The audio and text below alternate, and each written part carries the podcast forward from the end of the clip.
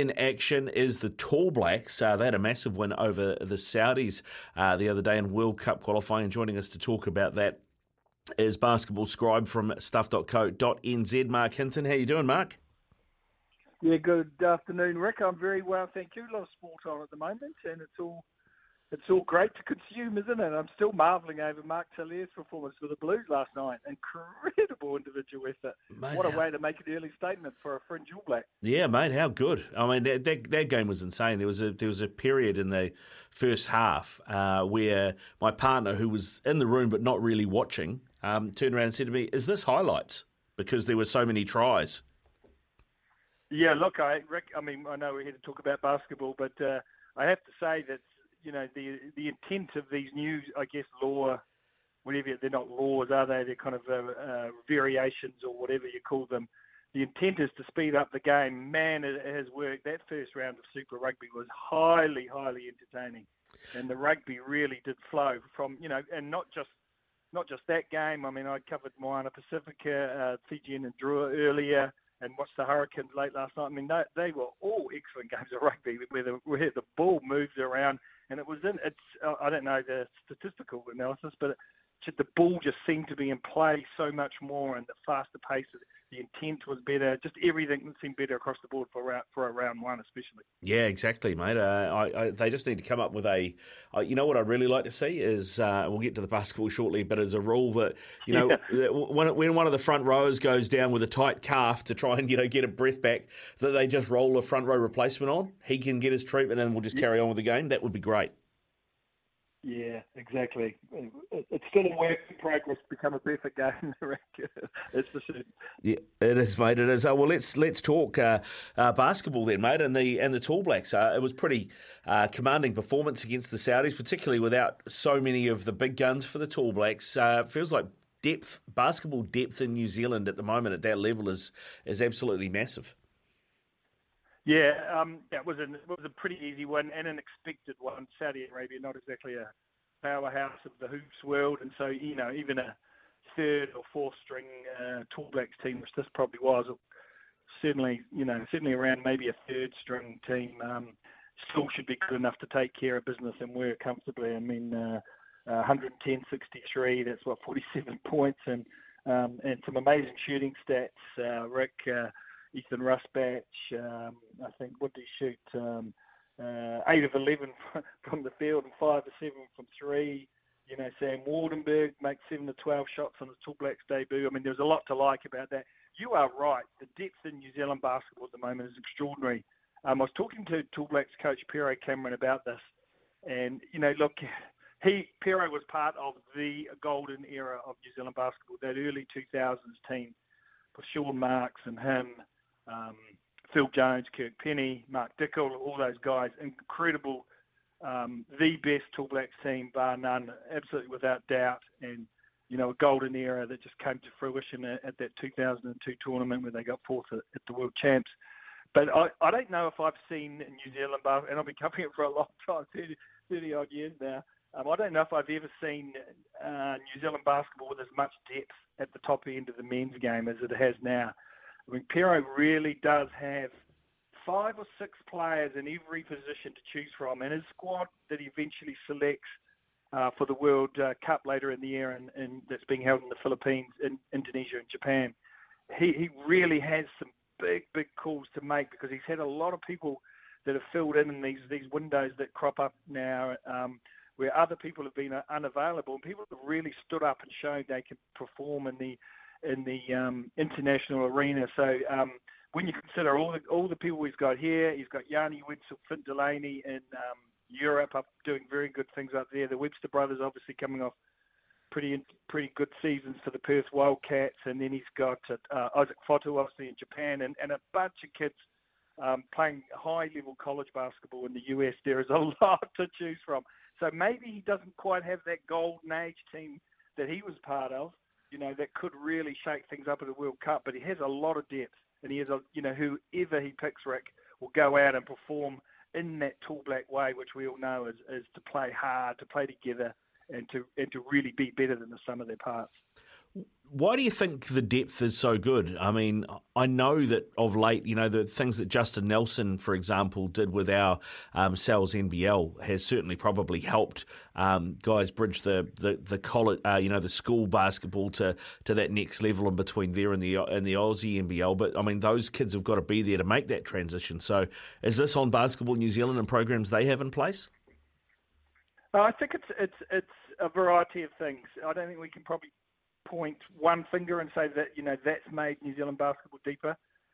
Uh, undoubtedly, New, uh, Basketball New Zealand's uh, programs uh, are producing talent because the amount of kids that go um, off to, to uh, scholarships in the US now is extraordinary. You know, there's there's uh, I think there's over 20 um, girls, New Zealand young New Zealand women playing up in the NCAA um, competitions, and there's um, close to that in men as well. So there's a rig every year. There's a you know uh, between five and ten players going off to each year to play high level college hoops. So um, that's helping. I think the uh, standard of the New Zealand NBL, um, you know, the work done by Justin Nelson, Hugh Bain, and, and so forth, um, to lift that competition and to really make that a, a, a sort of a um, a little engine that could. It's never going to be the Australian NBL, the New Zealand NBL, and it, and the the key thing about that is it needs to understand that Justin Nelson got that, and he's made it into this this great little boutique league almost. It doesn't go for a long time, and it, and it runs pretty much in the off seasons to most of the major leagues. But it's a great little league, and uh, um, so I think that's helping. And yeah, and I think and I think you know you have to tip your hat to Basketball New Zealand. They don't always get it right, but they're they're producing um, talent in this country. You know the the explosive young talent that's coming through, incredible. So all those things add up to give Pero Cameron a lot of players to choose from when it comes to um, when it comes to picking his national team when everyone is available. Now, look, that's the big unanswered question, Rick. Will he have a absolute full strength All Blacks team to take to that World Cup later in the year? I think it's um, um, uh, August, end of August into September. Um, that's the big question because, as he knows, professional leagues, um, I guess circumstances, injuries, all these sort of things add up, and yet he doesn't always get to pick his best players. He's hoping like heck he can pick every single player, and I'd say every single player available. I mean, we know the NBA is a law unto themselves because it is the best competition around. But what about the big European leagues and, and, and things like that? I mean, did they time their league seasons to avoid the World Cup? Yes, yeah. The World Cup falls in the in the essentially the off season of Europe and the NBA, which pretty much allows everyone to play um, at it. So it's it's sort of in that August. You know, the NBA finishes in July. The the big leagues in Europe finish up around end of May, start of June, sort of thing. Um, so yeah, this is the off season. That they clear the decks for it. Everyone uh, will. Be, so it, it, it's kind of a bizarre situation because through the qualifying process, of course, countries haven't been able to call on NBA talent. The NBA league doesn't release players for international duty. Um, but if you've been able to get to the league and you know qualifying out of Europe, like it is in football, isn't easy. You know, it's the strength and depth in Europe, and you actually have to play well to get even to get to these big global tournaments. So um, if you've been able to get there, you will be at full strength come later in the year. Look, everyone wants to know will Steven Adams finally play for the Tall Blacks, and we, we can't answer that question. Um, only Steven knows that. He's injured at the moment, and Memphis Grizzlies are desperate to get him back. They're they're, they're uh, stuck in a losing streak. They miss him uh, greatly, and they need to get him back on the court. My understand, Pero Cameron, you know, he, he didn't have a lot to say on this. He said, we, you know, we're communicating. Um, but my understanding is that that communication has been as strong as it's ever been, and and there is actually a ray of hope that Steven could make himself available. But this knee injury complicates matters, and um, at the moment it remains as it has been pretty much all his career a wait and see type scenario. Well, I can tell you something uh, on the Grizzlies. There's uh, that that uh, loss streak is ending uh, because with a minute left in the third, they are up 91-60 against the Nuggets. Yeah, that's a good win, but it's it's long overdue. They haven't been firing, uh, um, and they do miss Steven. Not not because of what he does points wise or even even his rebounding. I mean, it's amazing. His offensive rebounding is incredible at the historical numbers he's putting up, but just his presence and just the way everything flows around him uh, they've really missed him. But that, that, that's a great performance today. But they need to get back on a run. And I think um, his return from injury, which is imminent, I believe, um, I think that will probably be a, just the spur they need to get on a run at the business end of the year because, of course, the NBA is all about the form you're in when it really matters, playoff time. Yeah, it is indeed. I can tell you, Ja Morant, who's also been out for a while, is back in this game. He scored 23 points and got seven rebounds so far. Uh, we're not done with our World Cup qualifying, even though it, you know we're pretty much well, we are there. Uh, it's just about where we finish, and that gets decided on Monday in Wellington when we take on uh, Lebanon. I think we lost to Lebanon last time we played them over there. What chance uh, do you give this Tall Blacks team to top their group uh, by beating Lebanon on Monday? Yeah, look, I'm not sure what's at stake because, as you say, the Tall have already qualified. But if they do win this, they will top their group um, and potentially gives them a kind of a slightly better seeding. But I've never been convinced that figures a bit like some of these other world organisations, like World Rugby, doing the uh, draws for World Cups three years out. Um, think that not that silly. They're doing the draw in April for this uh, tournament, but um, um, yeah, um, you know, I'm not convinced that necessarily winning the group will give you some sort of uh, uh, amazing seeding or any real advantage because previously uh, the Tall Blacks have won won their group out of Asia and got a terrible draw. So um, we'll wait and see what ends up.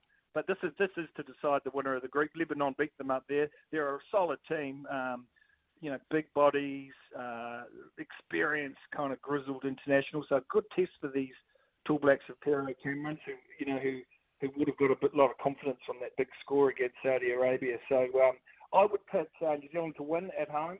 Uh, Lebanon just lost to the Philippines up there in a close one. Um, so I'm not sure if they're at like super full strength, but I would think this New Zealand team, um, a solid group with Sam Waardenburg playing for the first time, and as I said, impressed in that um, in the, in the, in that uh, win uh, on Friday night um, with 17 points and eight rebounds with uh, Tyrrell Harrison, big seven footer out of the Brisbane Bullets. You know, guys like Toy Smith Milner, Jordan Ngatai, Reuben Te Rangi. You know, there's plenty of experience there. Ethan Rusbatch with that hot hand to his 21 points the other night. So there's plenty of experience there, guys that have played a lot of international basketball. So I would expect the Tall to finish qualifying with a win in front of their home fans in Wellington, and it'll be just how impressively they get their job done, Rick. They'll, uh, will want them to sign off in style. He'll want them to, um, to I guess, make the most of, a, of you know, a rare kind of, or not rare, but um, they don't have that many home games these days. So it's great to, to, to, for them to finish qualifying at home. So he'll want a good, big performance from his team, and I expect them to deliver maybe 10, 10 to 15.1. Okay, all right. We'll uh, look forward to that on uh, Monday night. Are you, are you going to be in Wellington for it? No, no, sadly I won't be, but I will be watching. Um, yeah, there's uh, no, no, other sports to take eyeballs off on Monday night, um, so I'll be watching uh, um, on the stream. Yeah, nice, mate. Uh, and a question for you because uh, you know we've had the uh, the finals playoffs of the NBL started a while ago, and both the Kings and the Breakers qualified for the final. It feels like about a week ago, uh, but we don't have game one until Friday. Why is there such a big break? Uh, this this very feeble um, window that we're that we're talking about now, both New Zealand and Australia are, are playing in it. Australia's got a couple of games themselves over there. Um, I think their second one's today, and as you say, New Zealand's on Monday.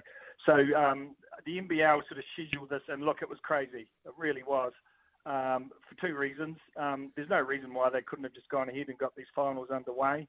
Um, I don't, you know, I think they could have coexisted the, the, the games, the international games. They could have put put the uh, the NBL finals on around them. There's plenty of days in the calendar, um, and neither the Sydney Kings nor the Breakers released any players to play in this window.